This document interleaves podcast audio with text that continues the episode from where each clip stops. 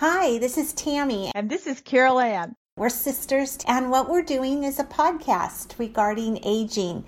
The name of our podcast is Let's Talk Aging, and the name of the website is www.letstalkaging.com we hope that you'll go on there and put your experiences and your thoughts and ideas after you hear this podcast, and we can form a community of caregivers because that's what we had our experience in. We spent about 35 years watching over and taking care of our dear parents, and we had a very excellent experience. However, there were challenges and all kinds of situations that we got in, and our kids thought it would be good for us to share it. And I think it's kind of good for us to talk talk about it, and that's what we do best. So let's talk aging.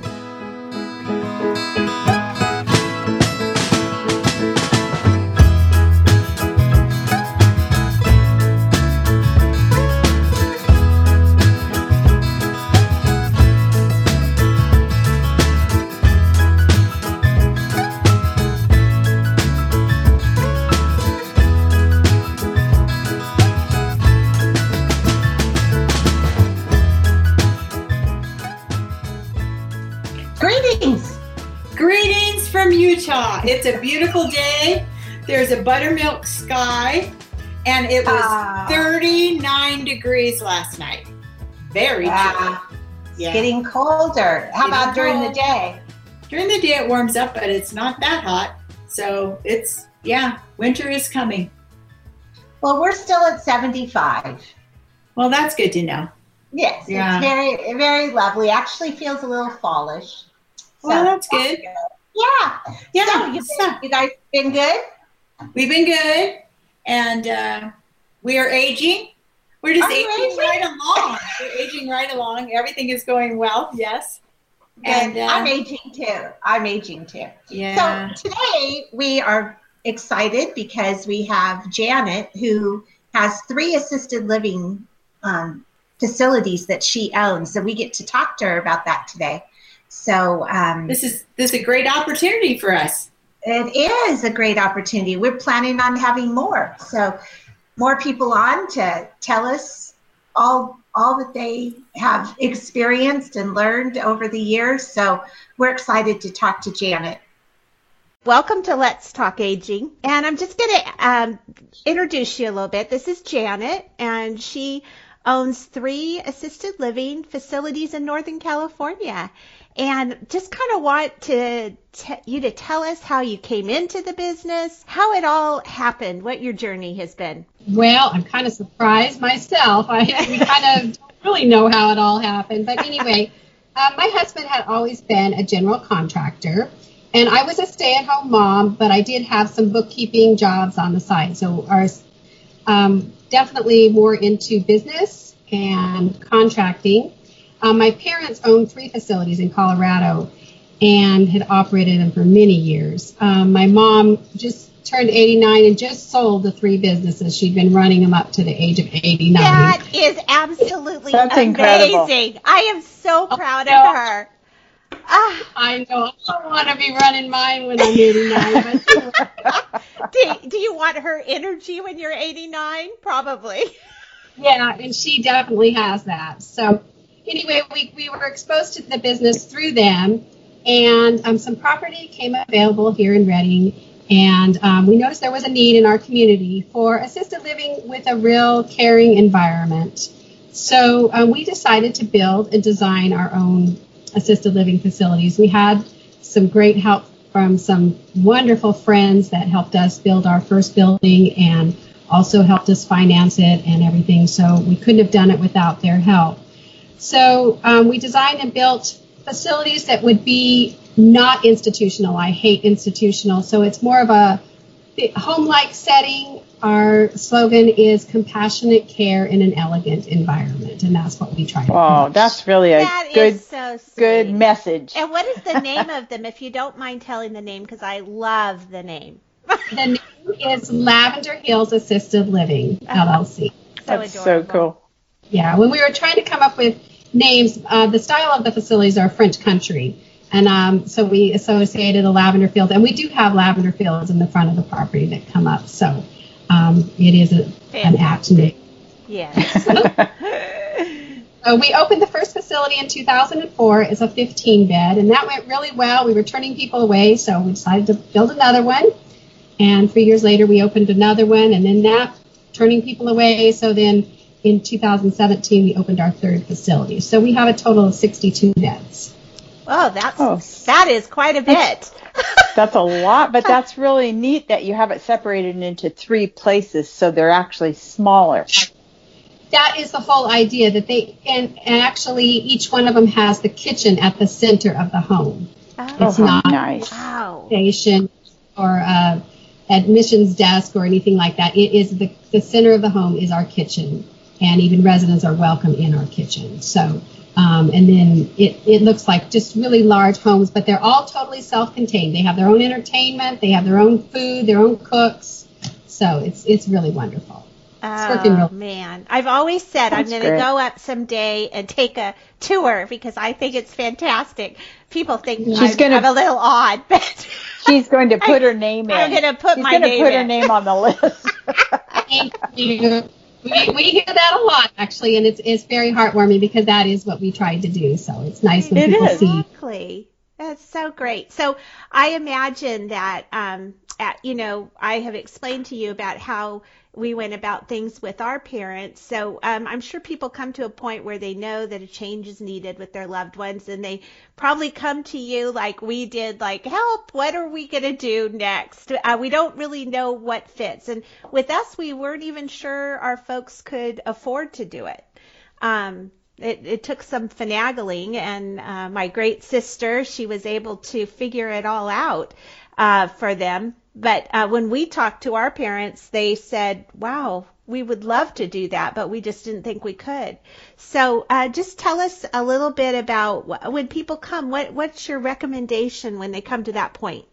Well, it is a very difficult process, and really, finances is a huge part of it. I know people think we're making a lot of money, and it when you're providing no. 24-hour care, no. especially in the state of California with the um, minimum wage going up every year, it's tremendous, and it it really does make people have to look for other options a lot of times because they cannot afford it. If they can afford it, it's wonderful. The best thing to do is have the conversation with your parents or your loved ones before it's even needed. When you're and try to have the conversation about what they would want this when they're living will and their advanced health care directives, so you know how you can best meet their needs with what they want. I think it's so important that the person themselves has a voice in this. If they have dementia, it's a little bit more difficult, but even then, right. try to let them have as much voice as they can because it really helps the process. I and, think it would make it easier. People would be more, um, it would be easier to get them to cooperate with the process if they feel like they're a part of it. It definitely helps. It definitely helps. And I've been in, in conversations with elderly people and their children, and their children are talking way over them and, and like they're not even there. And, and that irritates me because they have just as much right to have a say in this as their children. Right. Um, and assisted living isn't for everybody. Some people want to remain at home, and there are in home health care services, and that sometimes works well for some. Sometimes it works well for a period and then they realize it's getting to be too expensive and then assisted living would be another option. Um, my dad, he owned the assisted livings, but he said, no way am I going in assisted living. And I said, well, of course. I know. He was such a homebody. And I well, that is fine, Dad, if you have the money and you have your house prepared. So he put in bars and he had all this done, and he was prepared. He even had a little room for a caregiver down in the basement. But yeah. he did end up needing it. He passed away in March after a short illness. But I would told him, as long as you have the money, I will make sure you stay at home because mm-hmm. I right. knew that he he wanted it. But my mom, now she's a she's just socialite. She loves people. And she, she wants to be in assisted living and she wants to be in our place when the time comes. Oh, how oh, exciting. How, that's yeah. really neat. Yeah. So so it is it is great, but it, it is wonderful to let them have a say and to yeah. make it try to make it happen for them if you can. I think that's it's so great. personal. I mean, it is a personal decision. And I think people just need to try not to get frustrated. People get so frustrated because they want answers and they want to know what do I do. sometimes you just kind of have to take a day at a time and do all your research and do as much as you possibly can, but then don't stress about it. Things will work out the way they need to work out. Yeah, Right. Very good Some- advice. Some families even decide to put on a little unit at their home and um, bring them home with them. And Right. then sometimes, especially if people are financially not able for assisted living, sometimes uh, putting a unit on is the answer. Yeah, yeah, that is Yeah. something. Um, so if you were going to go out um, to look for one, uh, an assisted living, uh, what what is your recommendation for people? What would the, be the things from your perspective that that you feel like they need to look for first? Well, I think they need to do their research. And I think the best advertisement for any place is word of mouth. So talk to people that have had their loved one in a facility like yourselves. I mean, you know what Right. You can and can't expect. And check, physically check the places out if you can. Absolutely. Um, there are um, online marketing places that placement services that try to get you places, but I would try to avoid those if you can because they usually do not know the facilities. And if there's a local placement agency, sometimes they can be very helpful because they can interview your loved one and they know the facilities and they know which would be a better fit for your loved one. And sometimes they can be very helpful. do you work with those local facility, uh, those local placements uh, agencies? We You do. And they do charge us and we do pay. Um, I refuse to work with the online ones because they charge way too much and they don't care where they put. They just want to place somebody. They really Right. don't care what the facility is. So that's why I would steer people away from from That those. sort of thing. Very Right. Also, it's really good to ask people that work, work in the facilities. We have uh, physical therapists, in-home health care, hospice, paramedics, fire personnel, musicians, and volunteers that come into the facility, and they really see what's going on. They're a good Right. resource. Yeah, that is awesome. I I believe that too. Yeah, that was our experience. So, um, so once uh, it's decided and they sign up and they decide this is where we're going to put mom or dad or both, um, what what's the next step? What all happens after that? Well, you, you need to be prepared for a lot of paperwork. Um, maybe California, especially, we are we are under so many regulations. When I first started in business, we had a teeny little contract. This not much at all, but now it's huge, and we have to. And most of it is in the benefit of the resident. Most of it is to spell everything out because a lot of facilities were coming after the fact and charging for things when it wasn't set up ahead of time. So that's why the contracts are so specific to let everyone know. So do pay attention to all those details in the contract because you want to know if there's any hidden charges. You want to know if they're going to charge if they take a tray to your loved one's room with their dinner on it or mm-hmm. If they're going to charge them to bring them to the dining room or whatever.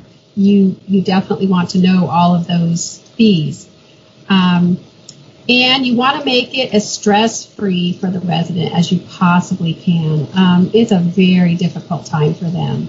Um, but if they acknowledge what they're going through and they help them be a part of the process, and even when they visit the doctor, they have to have a physician's report and a TB test before they can come into any facility.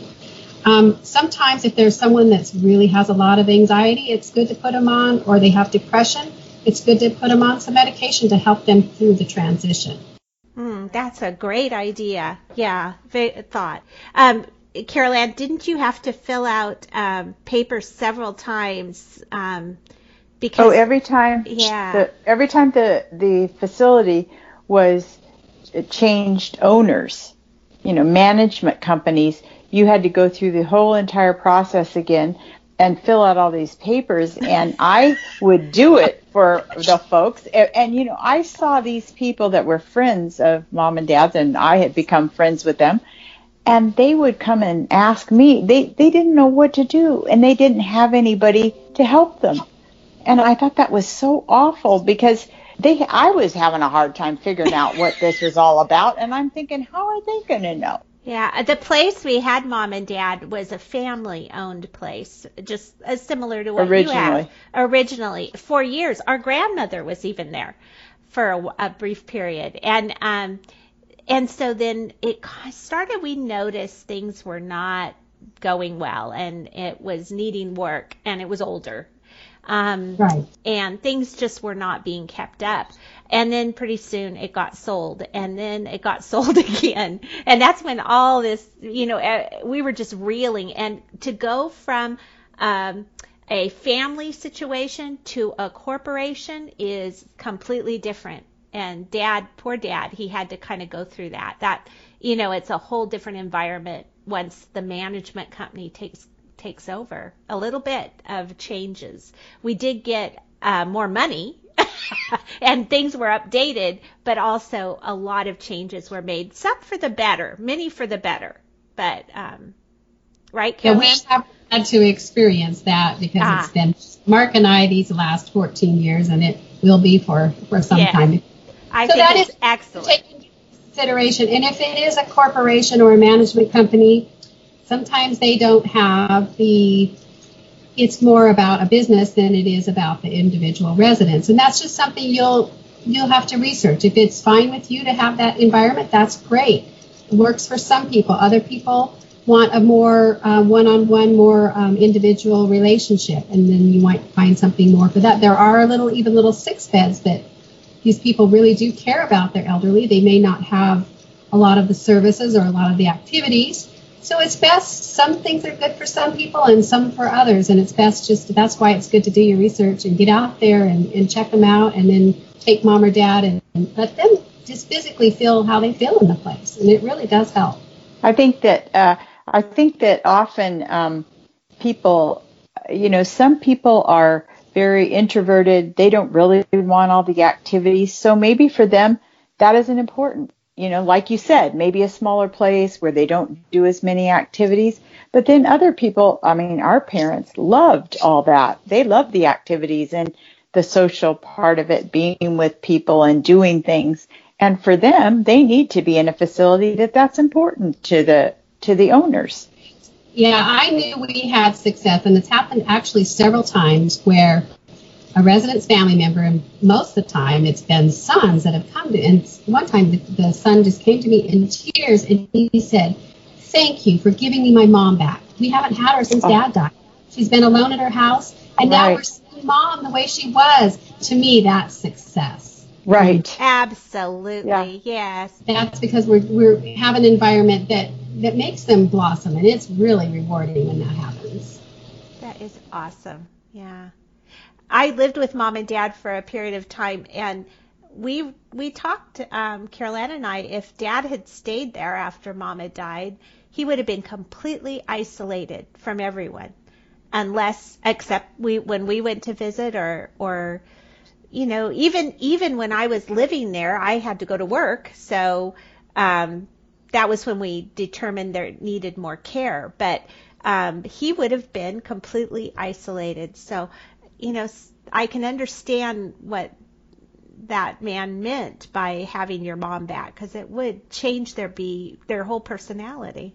Right, and also it's it's just um, where they feel like they're a burden to their family, and yes. don't want to be a burden to their family. And then when they're with people that are in the same situation and their family can just come and go and have quality time, then they don't feel like a burden anymore. And and that's a, a real burden lifted off of their shoulders because they really ones that really care about their family, they don't want to be a burden. Right. They're feeling they're feeling uh, desperate for something that can make them a little bit independent.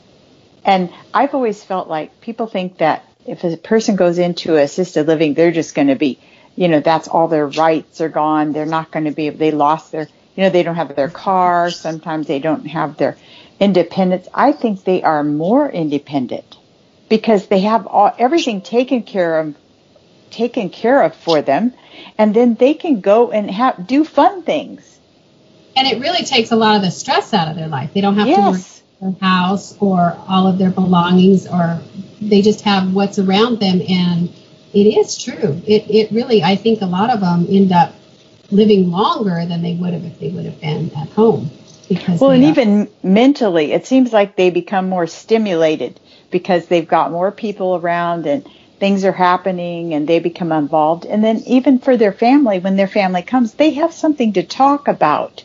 They have to. Right. T- they are. They can tell them about what they've been doing in the day, and it's exciting for them. About what everybody else has been doing.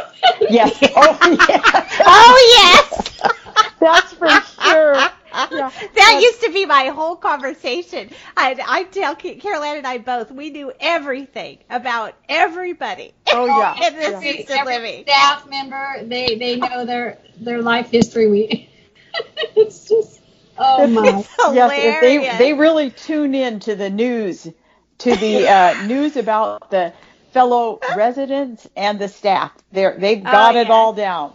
They do. Uh, it's, it's so cute. it's an experience. I, I think it's wonderful that you're doing this. Thank you so much for all the ideas and all the suggestions. It was great to get your viewpoint and perspective, and we'll probably be calling you again. Oh, that's right. Uh, to be on Let's Talk Aging, if you don't mind this scenario here. Oh. But we we enjoy it. Okay, thank you both. Thank you so oh, much, thank Janet. Thank you so much, Janet. Mm-hmm. Have a good have a good evening. You too. Bye. Bye.